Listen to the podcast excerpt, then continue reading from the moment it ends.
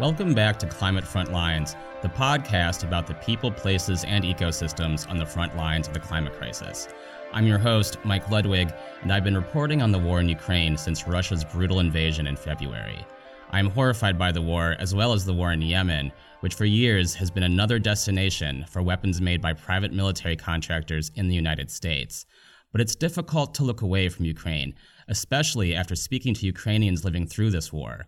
And the conflict is sending shockwaves across the world as prices rise and vital exports of grain, wheat, and other staples are blocked from leaving Ukraine's ports, a problem Ukraine and Russia blame each other for as international negotiators push to reopen shipping lanes in the Black Sea. Last year, Ukrainian grain fed 400 million people around the world, and if the war drags on unabated, the number of people experiencing acute hunger globally is expected to rise by 47 million, according to the United Nations World Food Program, which relies on Ukrainian grown grain. Climate change compounds this threat to the global food supply by contributing to famines, droughts, heat waves, and unpredictable weather. The World Food Program is the world's largest humanitarian aid organization, so I reached out to the group's top climate expert in Munich, Germany to find out more. So, my name is Gernot Laganda. I'm leading the climate and disaster risk reduction programs at the United Nations World Food Program. And uh, when we look into the issues of climate, uh, climate change, then we look at this through the prism of hunger in the world. And we unfortunately live in a in a day and age where the number of people who are in food crisis or emergencies is really you know rising faster than any time before in the 21st century. In, in 2021, 193 million people in 53 countries and territories have experienced high acute food insecurity. Those are 40 million more than in 2020. Mm. Um, and yeah, a toxic mix of conflicts, climate change, economic disruptions is driving these trends. Uh, so uh, people who have been okay, uh, and you could call them middle class two years ago, are now in a situation where they depend on external uh, humanitarian assistance. And also, when you look at the, the really extreme end of the of the vulnerability spectrum, when people are in famine-like conditions, um, we have more than half a million people who are at risk of dying of hunger. So when you think that famines are something uh, of the past, because you know we we are as a as a as a global society, we have never been as wealthy, um, and we have really spent unprecedented amounts uh, after COVID, and also military spending is is really big.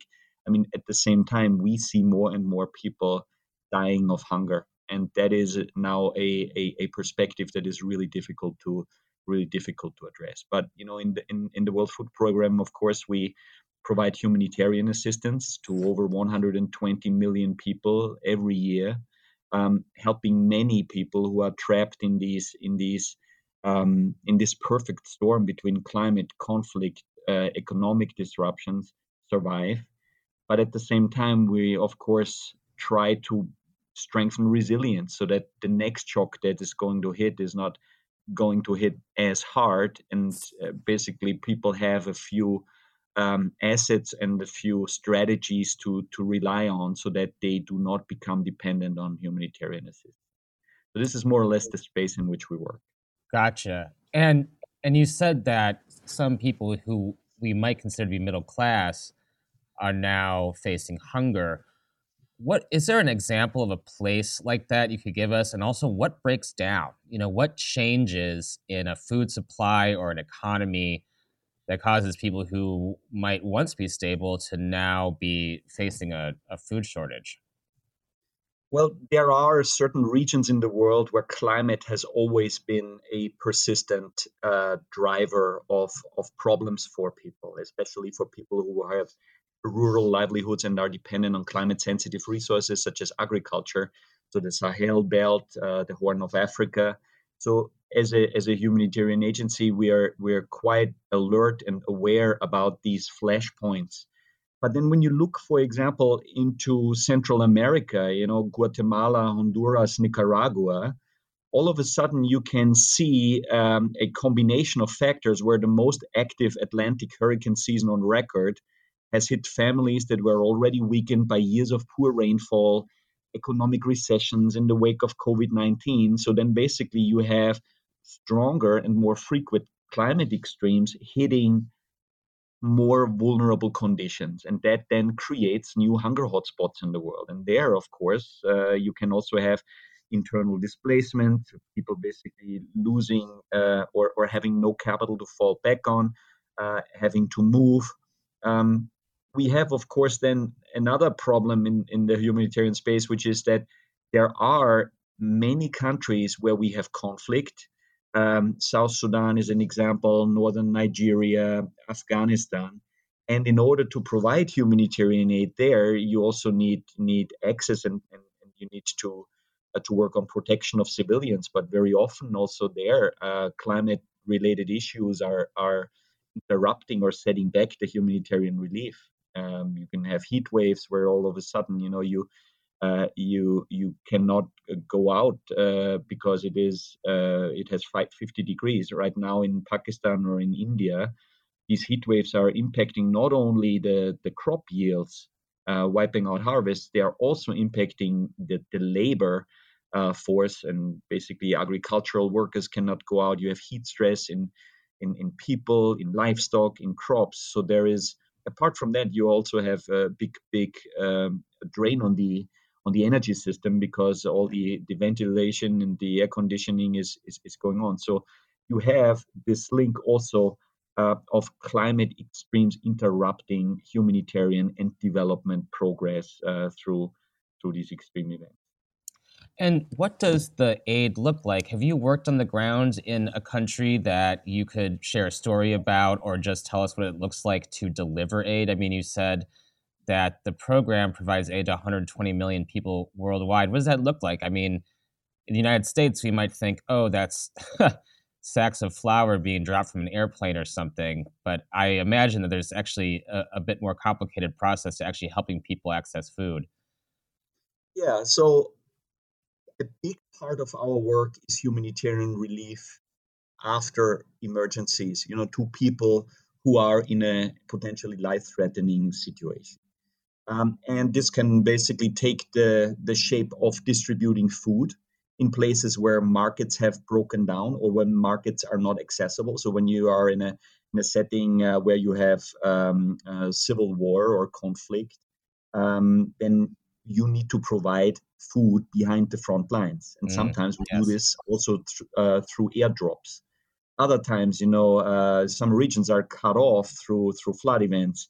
Um, South Sudan is, for example, a country where we have been doing airdrops. So there is really food distribution through a very heavy logistical uh, chain. But then in other places, especially the ones where market are accessible, we have shifted more and more to cash transfers because this is does not only have the advantage that it stimulates a local economy and can bring a local economy back on its legs, um, it also gives people a choice on what they spend the cash for and which kind of foodstuffs they, they buy.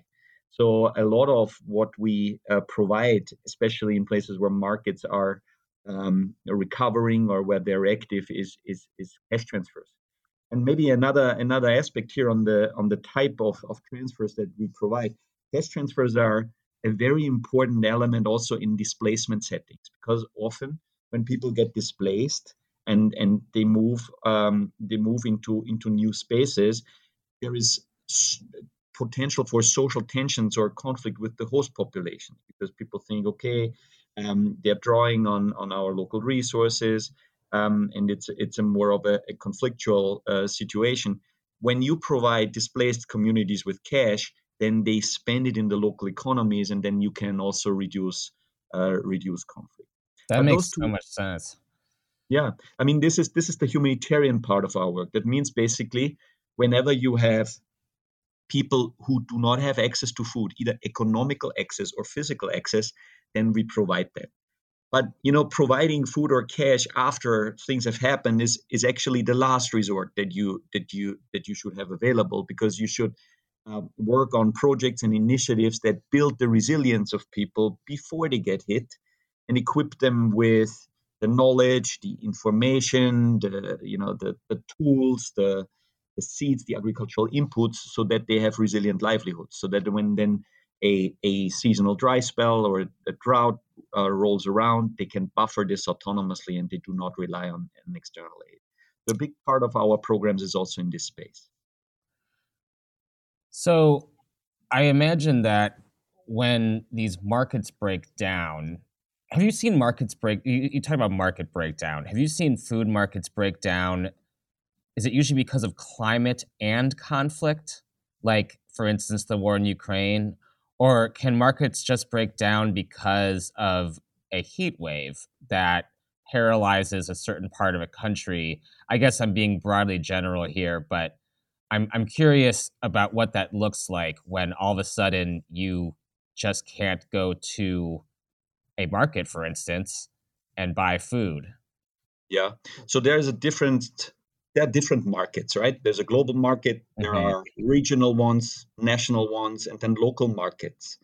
And you can see market breakdowns, you know, very localized. If, for example, a particular district in a, in a country has been hit by a a flood or a drought, or you have repetitive uh, you have repetitive droughts, like in, in Madagascar, for example, in the south of Madagascar, uh, the the food markets have all but, but broken down. The local ones, no, people are really in a very very difficult situation because they they are so vulnerable that um, really every every little they have used up all their reserves.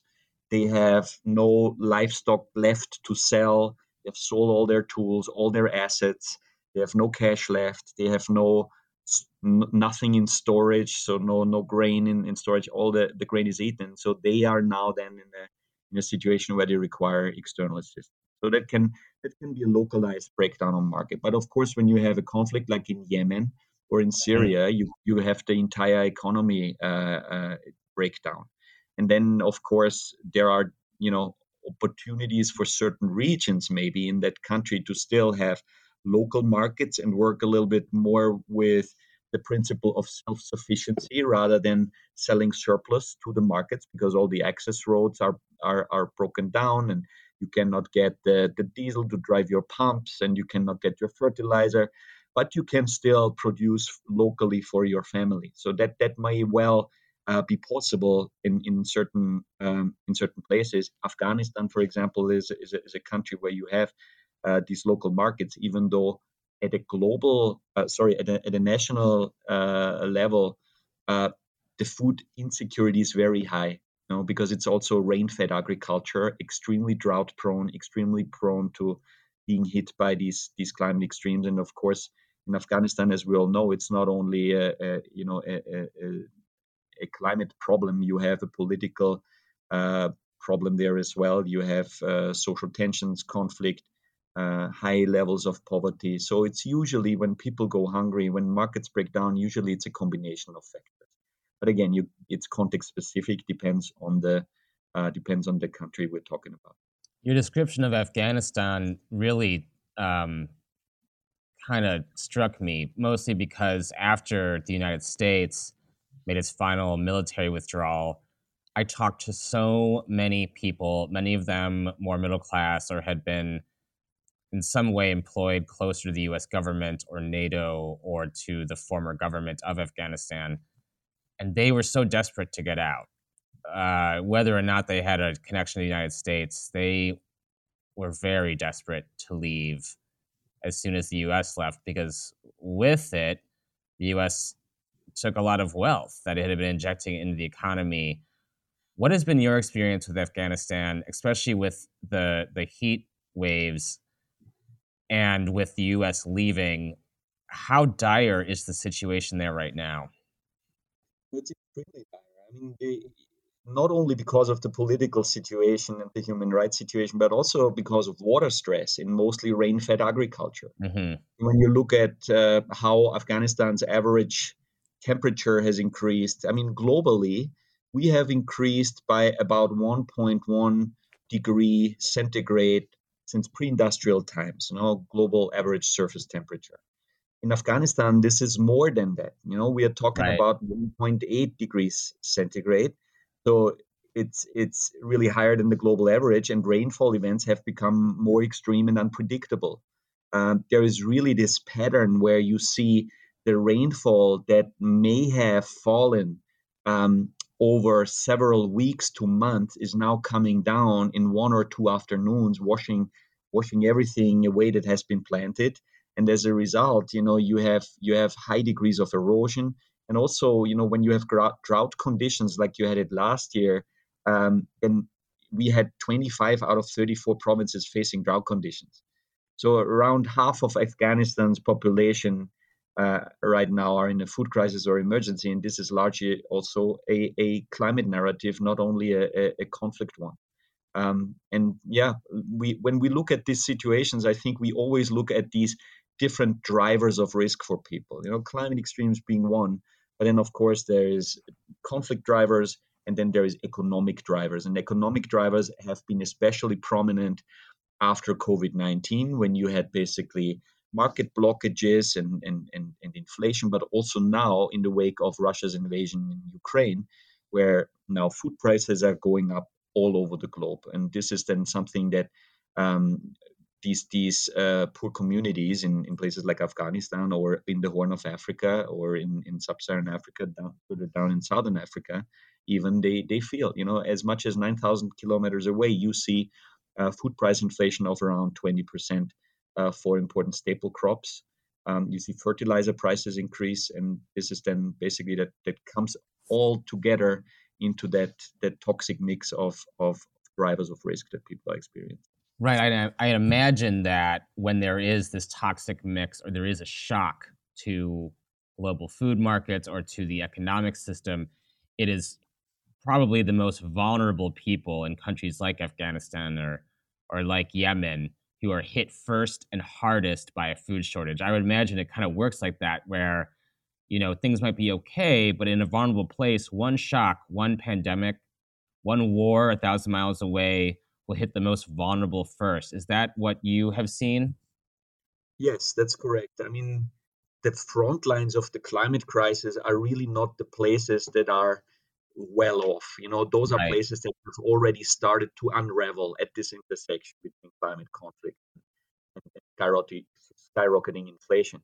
And um, when you look a little bit into the projections, no, and, and, and, and where these hotspots are, then you see that in places like that are already very fragile in, in, in South Sudan, in Afghanistan, in Somalia, those are the hotspots where really people are more and more dependent on humanitarian aid. This is this is where basically our operations have to have to support more and more people.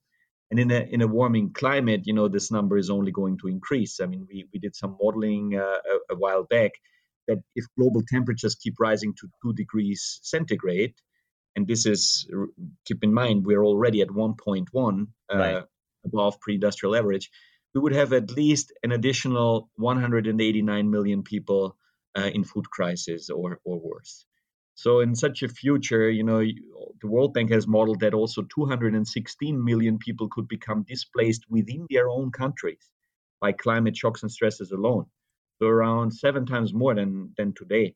And if you turn on the heat uh, to, to four degrees, then the number of hungry people could increase by as many as 1.8 billion people. So neither governments nor the international aid system are ready to handle such a future um, and you know so so for us there's of course this very important um, advocacy uh, element here to make sure that um, these climate uh, negotiations deliver on ambition. I mean we cannot go to a future that is warmer than two degrees because we will be, all be at breaking point in the international aid architecture and you know you will see mass displacement, you will see mass starvation, you will see destabilization at a scale that we have never experienced yet. So we're really bracing for impact. I think we we still have time to uh, frame some smart, intelligent, strong, and scalable programs right now in the next decade. But then uh, we we really calculate that in in the early 30s we will have blown past that 1.5 degree warming target that is enshrined in the international climate negotiations. So um, time is running out very, very fast.